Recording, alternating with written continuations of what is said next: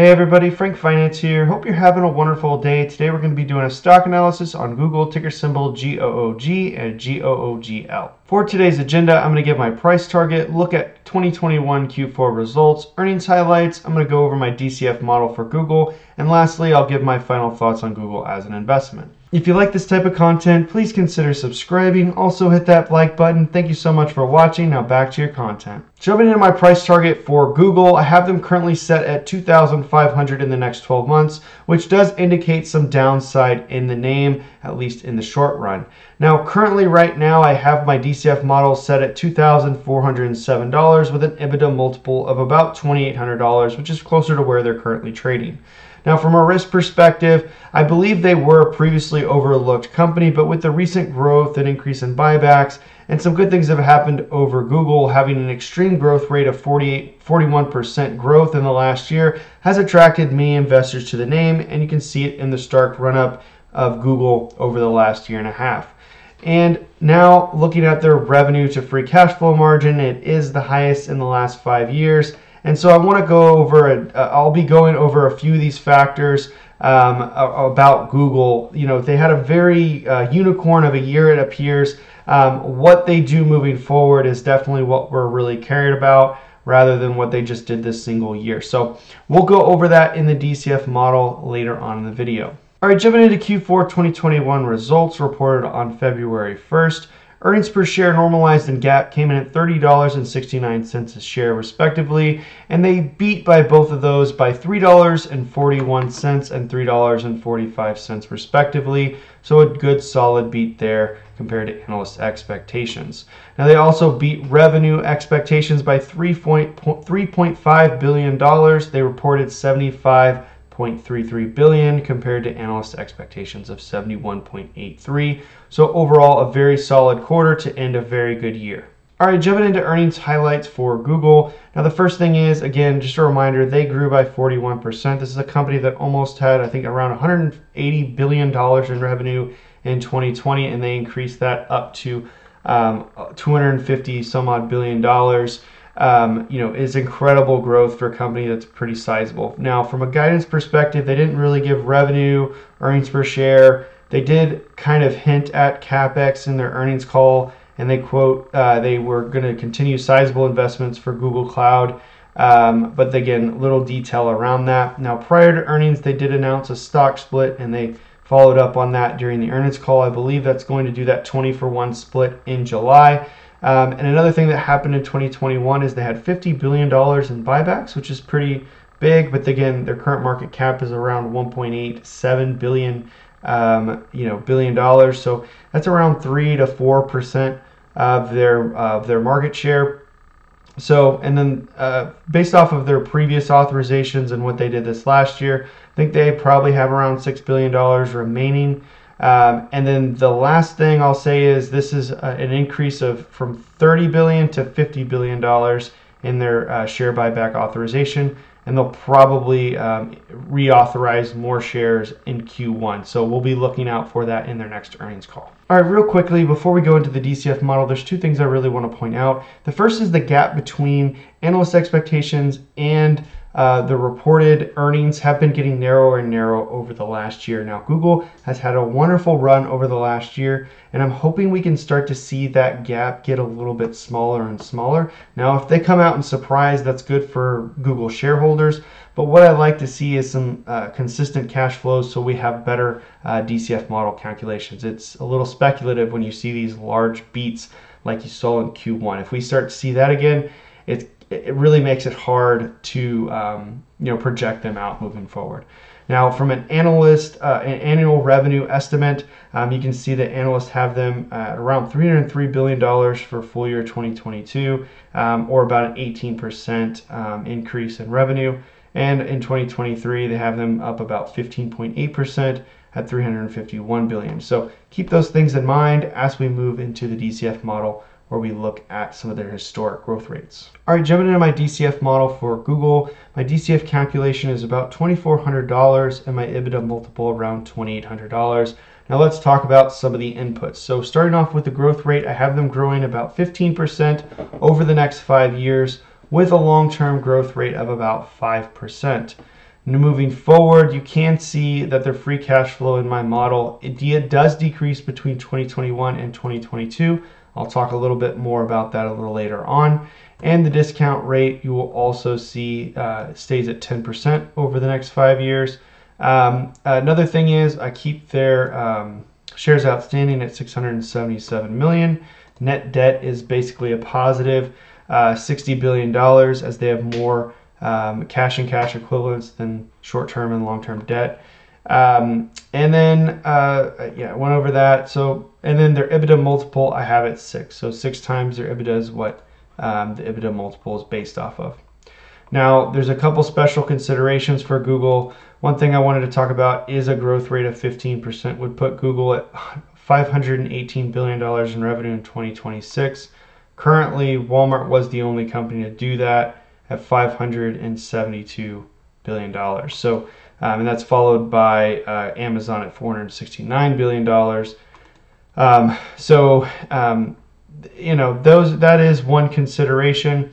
Um, growing free cash flow as a percentage for the last year. So we'll talk a little bit about that. And then the EBITDA margins are inconsistent. So let's talk about some of the ratios I decided to use of turning revenue into EBITDA and revenue to free cash flow and what their growth rates and how I came up with 15% for their growth rate over the next five years. So from the EBITDA side, you can see that it has been relatively consistent in the 30 to 33% range, um, excluding the last year of 35%. So I went ahead and started them off at 32% and then tapered about half a percent uh, to 2026. Again, this is more of a conservative estimate. You could keep them at 30%, and all this is going to do is increase the EBITDA multiple effectively.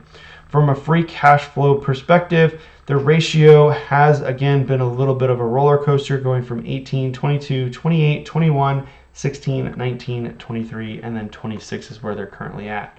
So if you look over the last four years, you could say, hey, it's uptrending. We should continue to uptrend.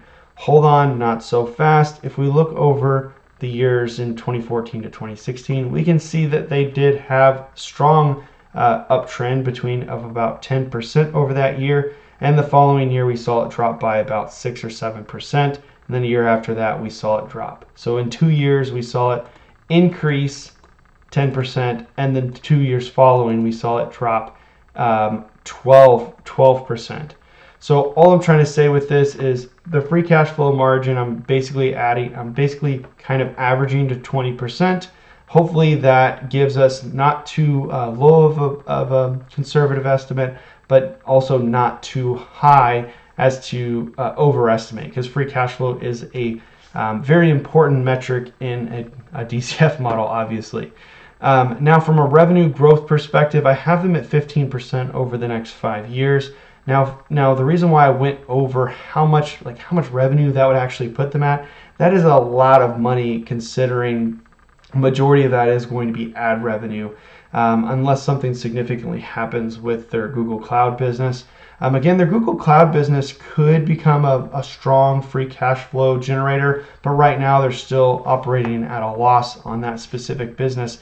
Even generating $5 billion in revenue, they're still having an operate, operation loss. So um, it, it could be a good margin in the future, but right now we haven't seen it, so we don't want to plan for it. Now, on the revenue growth side, again, we've seen revenue growth go from 13% all the way up to 23%, back down to 12%, and then this last year, 41%. So, what do we do with revenue?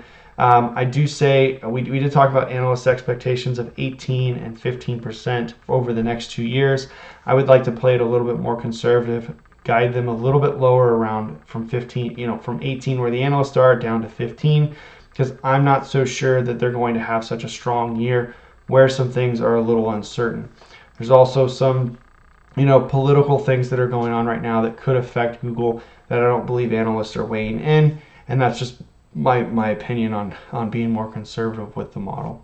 So I do think 15% is uh, realistic. However, I think 15% compounded year over year is, you know, really it's really hard to wrap my mind how over the next five years Google is going to double their revenue. Now they have done that already um, and continue to do that over the last, you know, the, the previous five years. Um, they could do it again. I'm not saying they can't.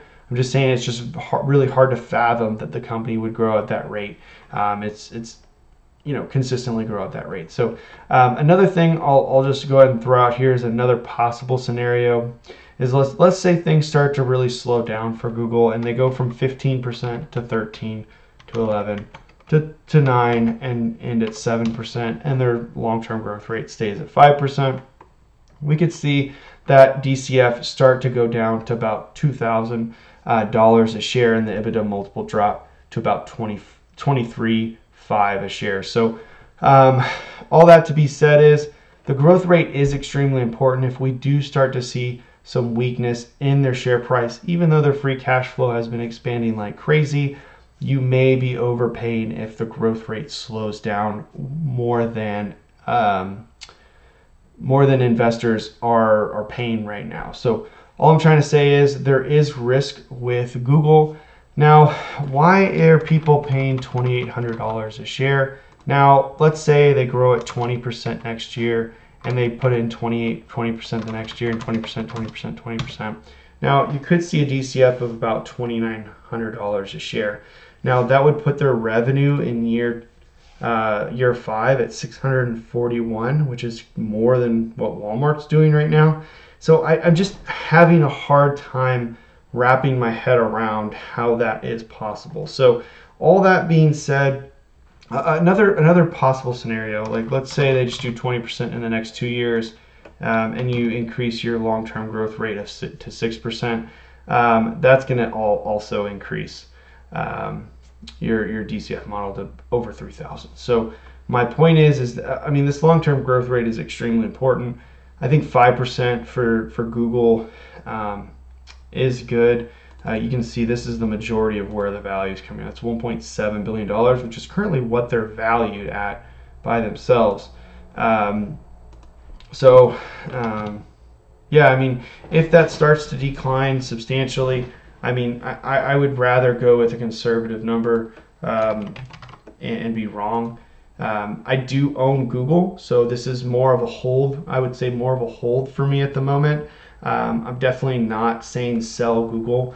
Uh, I do think that they have um, a good long-term growth potential. Um, over the next 10 years, they're going to at least double in size, in my opinion, and they're going to continue growing and, and doing good things. Um, um, they continue to be a leader in the industry, and so I'm not really worried from that perspective. All I'm trying to say is where they're currently trading is a little higher than what I'd be willing to pay.